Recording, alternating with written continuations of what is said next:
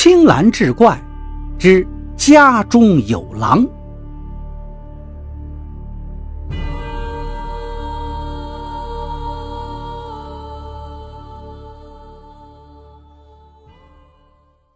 这一天，刚刚从警校毕业的大学生王小丹，到一座名山里游玩，不料迷了路。天黑时分，来到了一个陌生的山脚下。人地两生，不知道往哪儿走了。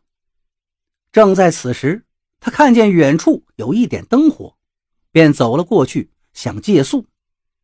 等走近一看呢，这是三间老瓦房的一个单门独院，在黑夜里显得格外的孤寂。王小丹去敲门，不大的功夫，门吱扭一声开了，一位老大娘从门里探出一个头来。看了一下，一看门外站着个漂亮的大姑娘。明眼人一看就知道是城里人，便吃了一惊。王小丹连忙说道：“大娘，我是到山上旅游的，迷路了，想在您这儿住一晚。”老大娘一听，却吓得身子打了一个哆嗦。“不行，我家里头有狼，住不得。”你快走吧。说罢，就慌慌张张地关上了门。一听说有狼，王小丹也吃了一惊。莫非这老大娘是个怪人，养了一头狼，跟狼同居一院？说到狼，王小丹就更害怕了。这深山野岭的，要是真窜出几条狼来，不把他连骨头都吃了吗？于是他干脆连脚步也没挪，就坐到门外了。他认为这里是个最安全的地方。谁知道老大娘又吱扭一声把门打开了。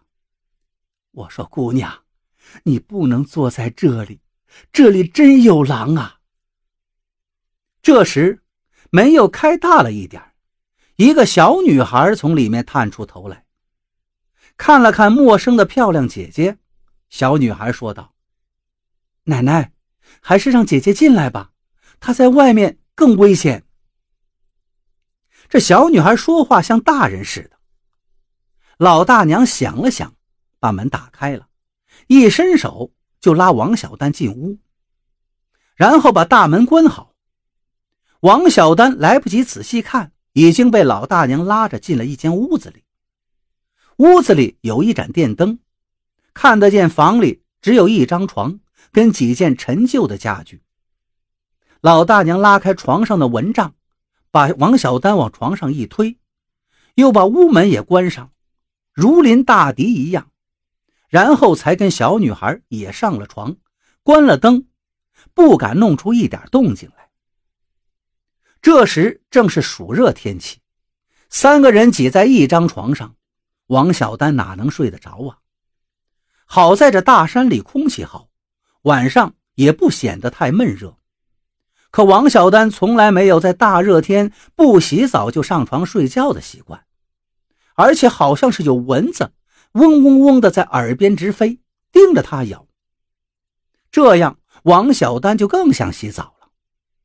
他小声对老大娘说：“想洗澡。”老大娘小声嘀咕道：“。”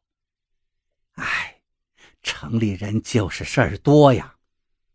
说完，便摸索着起来，对小女孩说道：“凤儿，你去大门口开条缝守着，听到有动静，你就咳嗽两声。”那个叫凤的小女孩就应声去大门望风了。老大娘对王小丹说：“你先等一会儿，我去烧水。”王小丹却道。大妈，我洗冷水澡就行。于是老大娘带着王小丹去厨房，厨房里接了由山上流下来的泉水，王小丹脱了衣服就洗。正洗着呢，凤儿忽然咳嗽了两声，老大娘也顾不上王小丹洗没洗好，拉上他就往房里躲。凤儿也赶紧跑过来把房门关好。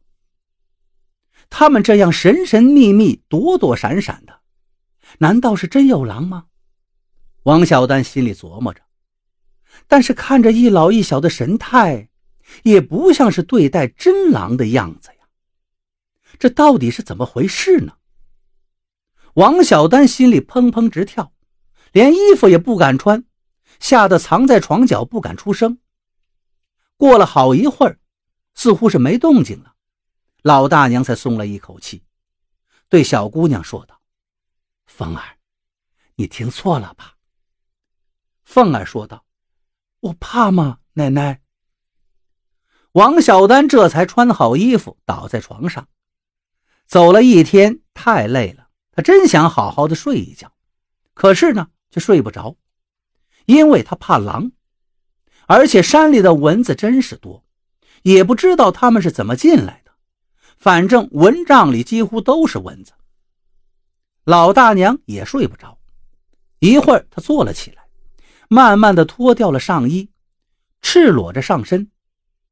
窗外夜色朦胧，王小丹看了一眼老大娘干瘪的身子，想到女人老了可能都是这个模样，心里不觉酸酸的。又一会儿，老大娘推了推小女孩：“凤，睡着了吗？”凤儿被推醒了，奶奶，什么事儿啊？老大娘说道。你也把衣服脱了，凤儿说：“奶奶，我睡觉从来不脱衣服的呀。”老大娘说道：“叫你脱你就脱。”凤儿只得脱了上衣，露出白嫩的身子。王小丹心里想：这老大娘不会有什么怪癖吧？心里想着，是不是也该轮到他也脱了？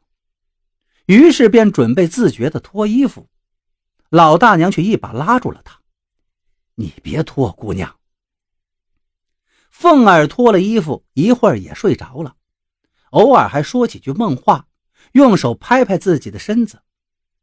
又过了一会儿，王小丹总算朦朦胧胧的睡着了，只有老大娘没睡，一夜就坐在床头。天亮了。王小丹才看清楚老大娘的长相，这是一个满脸皱纹的慈祥的老人，只是背驼的厉害。凤儿长得瘦瘦小小的，但是蛮机灵。要走了，王小丹给了老大娘五十块钱，老大娘却说什么都不要。他对凤儿说：“凤儿，你去送姐姐一程，要把姐姐一直送到前面村口。”村口人多就不怕了，路上要是看见狼，你们就躲。狼昨晚一夜没回来，说不定今天早晨会回来。凤儿应了一声，就跟王小丹上路了。